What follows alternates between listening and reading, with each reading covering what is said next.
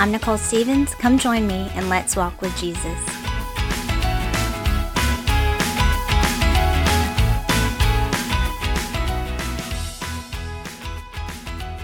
Hey guys, how's your week been?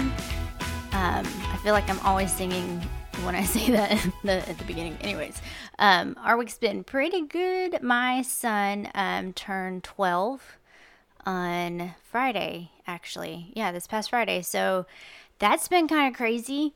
Um, I've noticed him, especially now that he has transitioned into middle school. I mean, we homeschool, but in his sixth grade year, I've seen his identity kind of change um, and just kind of how he handles things. And he's a bit, you know, too cool for school. Uh, he's kind of got this sweet attitude at home a lot of times, not all the time, a lot of times. But then we go out in public, and especially if there's even kids his age around, he's like, do not stand next to me. He doesn't say that, but he'll act like, um, like he doesn't know me. and as a mom, I'm like, what is this? Like, I really feel hurt and insulted, and I'm not going to feed you when we get home. How about that? So, um, but it's just been really neat to see him grow. And I think, you know, as humans and self centered humans, we tend to relate everything to ourselves and our own experience. And, um, and golly, I think trying to parent him, you know, I try to do it from a point of understanding but also what will be best for him in his relationship with God. But, you know, a lot of times I look back and I think, okay, when I was 12, when I was in middle school, what things, you know, what was I feeling and going through? What thoughts did I have? What really seemed to provoke me to wrath with my parents and, you know, things that um, maybe could have been handled in a better way or what are some things that really worked with me. And so I think uh, then then you start really going down memory lane. Okay, I don't know about you. I can't speak for you. I don't know. I, I know me. Uh, just start thinking about like, oh man, middle school that sucked. I did not. Maybe you did. I did not enjoy middle school. Um, that was a really hard time. So was high school for me. Um, I think just really being overwhelmed with hormones, kind of not a lot different than being a woman going through premenopause right now. But, you know, middle school, you're really young, you don't have a lot of experience. You've got all these, because, you know, I went to public school, and you've got, you know, all these outside voices and peer pressure and whatever. And everything seemed way more dramatic than what it needed to be. And, um, and anyways, so that was kind of a long trip for me. Not trip like drugs, but just down memory lane. And um, and I was just thinking about all the dumb stuff I got into. You know, I think I definitely noticed for me, and like I said, I noticed for my son, um, and and for my older two, um, it, like it's a little different for them because I didn't have them since they were babies and so getting to see all their stages and how all that kind of worked. Um, but you know it is true for all of them that like you know once you get into middle school and for me when i was younger once i kind of got into middle school in those pre-adolescent and especially teenage years there was just kind of you know growing. Uh, you start thinking more independently. You start looking you know more at the outside influence and um, just kind of taking yourself more seriously, I guess, than it needed to be. Um, and everything you kind of took more seriously. And you didn't really have that, you know, innocent faith like a child uh, where you believe everything your parents say or um, you don't really understand, not like you do when you're in middle school, but uh, just how big the world is and, and the outside pressures and things like that. So, anyways, but I was just thinking when I was 12, I want to say. You know, we lived in this little tiny apartment um, in Smyrna, and um, my parents were always so kind to let me have a lot of friends because you know we didn't really have a lot of family growing up and uh, and so they always let me have friends over, which probably wasn't the best idea in their part. uh, but I just remember I had a spend the night party one time and got into my parents' cigarettes. You know, they smoked like Marlboro Red, so I was like, all right, let's do this thing. I'm 12, let's smoke some cigarettes and get into their wine in the refrigerator. And by the way, all that stuff was disgusting. Like I remember trying it out, and I was like, this is gross. But for some reason, I did it because I was like, also I'm cool, I'm grown up And I remember you also have those other friends, you know, probably the smart ones who are like, you're going to get us in so much trouble. And then, you know, you have the other people like, this is so much fun. Look at us living on the edge. And oh, it's so stupid. Um, and then, you know, just trying to, um, I, I like, I really can't even remember why I did all these things. You know, I think I started trying to get into huffing, like, you know, fingernail polish remover with the towel over your head. I, like, just to get high. I don't even know. I can't even tell you why uh, these thought, you know, thoughts went my head like this was a great idea. Uh, it wasn't like somebody was like, hey, come on, try this. I was like, hey, maybe this is cool. Um, and then sometimes we'd meet up some friends down the down the block, you know, because we'd go walk around the block, um, and you know they'd have like uh, half smoked cigarettes from like their parents' ashtrays. I mean, it's just so stupid. Um, and I spent a lot of time growing up uh, in that apartment complex from I think when I was three uh, until at the end of eighth grade because my parents kind of moved me out of that area. It wasn't like the best area. Um, but there was a coin laundry right next door and there was a lot of memories there because we didn't have a washer dryer. So you know we I, we like i had any siblings it was me. Um, i played the arcade games there for pretend because they were you know they cost money. And so and uh, or the places where you would fold laundry like the little folding tables i'd be sitting and laying those things all the time. And there was a mexican grocery store uh, right next it's like the tiniest little shopping center um, that sold five cent candy. Like that was the coolest thing ever.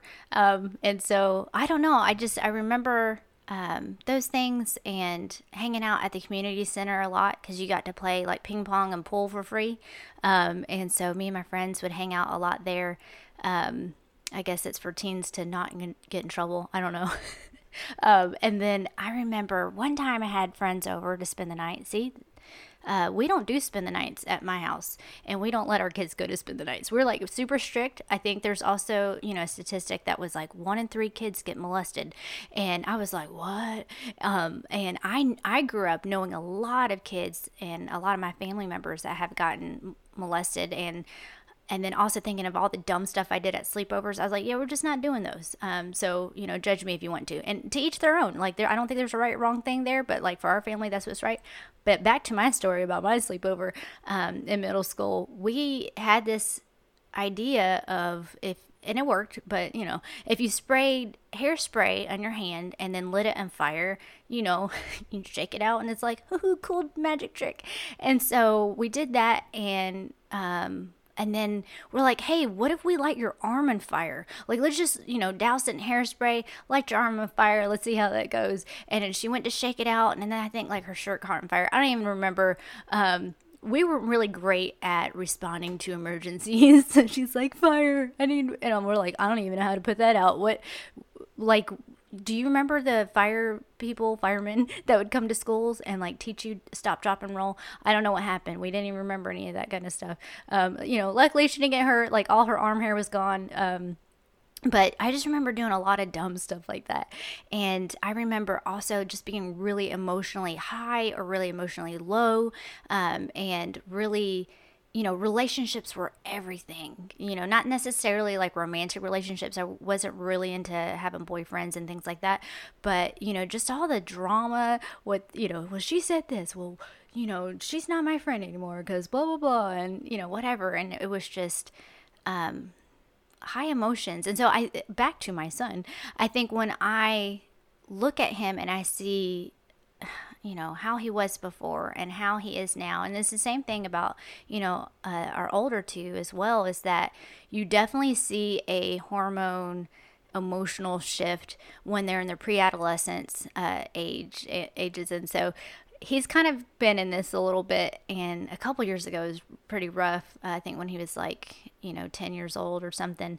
And this year's been pretty all right um, but he's definitely ha- he definitely has big emotions. And so i think um, really trying to figure out how to parent that um, and I failed him so much. I, fa- I failed all my kids so much, you know, when me and my husband first got married. And, and even after I started walking with the Lord, I was still very angry. You know, I still had a lot of dysfunction to work through. And, uh, you know, it's like, hey, I'm walking right with the Lord and I'm excited. And there's blessings and fruit in that obedience. But at the same time, you have so much stuff to work through that doesn't just magically go away. Um, and so, you know, there's, uh, I don't know. There's just a lot of regret. A lot of times I look back and I just think, I wish I was a better mom. You know, I wish I was um, more patient, more loving, and less like a psychopath who who would get angry so quickly. Um, and again, not to say like I'm the perfect mom now, but you know, I definitely um, have been. I don't know, transformed and trained by the Bible of like better ways to do things. Um, in Proverbs chapter 3, verses 11 through 12, it says, My son, despise not the chastening of the Lord, neither be weary of his correction. For whom the Lord loveth, he correcteth, even as a father, the son, and whom he delighteth. So we know that is true for the father towards us. And as parents, it's like, you know, if you're a good parent, you want that for your kid too. It's like, I love you. That is why I'm, you know, laying these rules down and these boundaries and that's why you have consequences. Okay but why aren't you listening to my consequences? Okay why are you well nobody's listening to me. And then it like you know then now you're handling things wrong and then the lord has to correct you you know? And so really kind of going over that of like this is what the bible says. This is what i want to do. I keep messing up like what what do I do? Um, and in Second Corinthians chapter seven verse ten it says, for godly sorrow worketh repentance to salvation, not to be repented of, but the sorrow of the word, world worketh death. And so I'm not letting Satan condemn me when I mess up. You know, I mean, he does. He accuses me, he condemns me, he, you know, um, definitely wants me to be outcasted or whatever, exiled. But, um, but I know that if I'm feeling sorrowful, you know, if it's a godly sorrow, it's going to help change me to be more like the image of Christ. And so, um, in Second Timothy uh, chapter three, verses sixteen through seventeen, it says, "All Scripture is given by inspiration of God and is profitable for doctrine, for reproof, for correction, for instruction in righteousness, that the man of God may be perfect, thoroughly furnished into all good works." And I think obviously it's the word of God that really shows us and trains us, you know, through our experience as kids and um, really also having that love for our kids. We want to think that we can parent in that way like well you know just by my wisdom and by my experience and by my love for my my kid i'm just going to parent great. And I, it just really doesn't work that way. Um, it's the word of, of god that really shows us how to to parent the way that God parents us and how, you know, what the image of Christ looks like.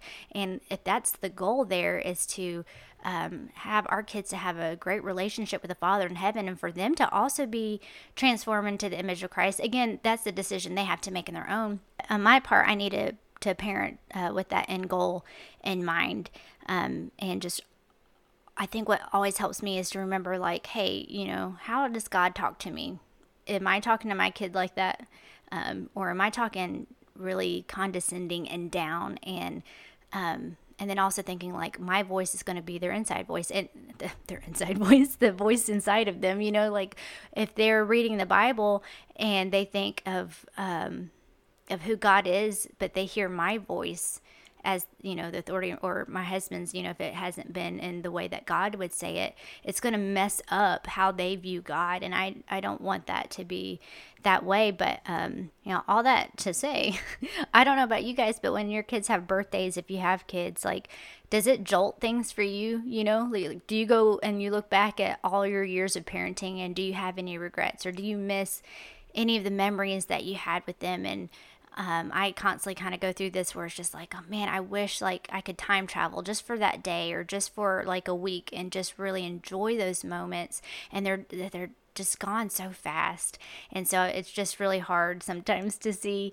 um, time go by and and that. Um, and that it is fleeting and it is all temporary like these things on earth is is really temporary and then do you guys like when your kids turn certain ages or you see other people if you don't have kids um at a certain age and you're like, oh man, I remember when I was that age. I remember these choices I made. And do you see any differences in how people that age live now? You know, I know things are a little different with technology and whatever, but um, but it's just it's just interesting to see how we all have similar struggles. You know, we all have similar emotions and whatever, um, and these stages of life, and just to really, I think, come alongside of our kids and um, show them that we we love them and that we can empathize and sympathize and whatever words you want to use for like what they're going through at this age. Like hey you're crazy angry and you're just crazy. And also I get that you know like I was also there and also still am sometimes um, and just really love them where they're at, but love them enough also to correct them. I think that kind of goes hand in hand with the correction of the Bible, but you know, the love that you have for them. Um, so being a human, just as Jesus was a human and he went through all the things that we went through, um, and worse, obviously, and um, and so he can have compassion for us, but he also knows what obedience looks like and how our life is best when we do obey the Father. Um, so, anyways, that's just kind of my memory lane down with my son turning 12 and just kind of all my reflections of, of his life as, you know, he's been growing up. And, um, and so I don't know. I think it's it's good to reflect uh, sometimes just to kind of gauge where we're at now and if we're doing what we're supposed to be doing, and also to thank the Lord that I am not in middle school or high school anymore. Those were some rough years. Um, so if you have any memories, feel free to share them with me if you got any thoughts as well.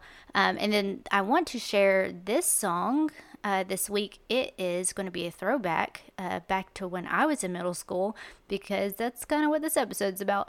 So it's Jars of Clay, Love Song for a Savior. And some of the lyrics uh, say, Sitting silent, wearing Sunday best, the sermon echoes through the walls.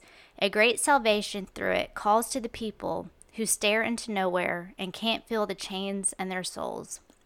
And then the chorus says, I want to fall in love with you over and over. So I'm going to link that um, to my Spotify playlist if you want to check that out. And if you have any questions, prayer requests, or need a physical Bible, feel free to DM me on Instagram at Walk with Jesus Podcast or email me at walkwithjesuspodcast at gmail.com. And I will talk to y'all next Monday.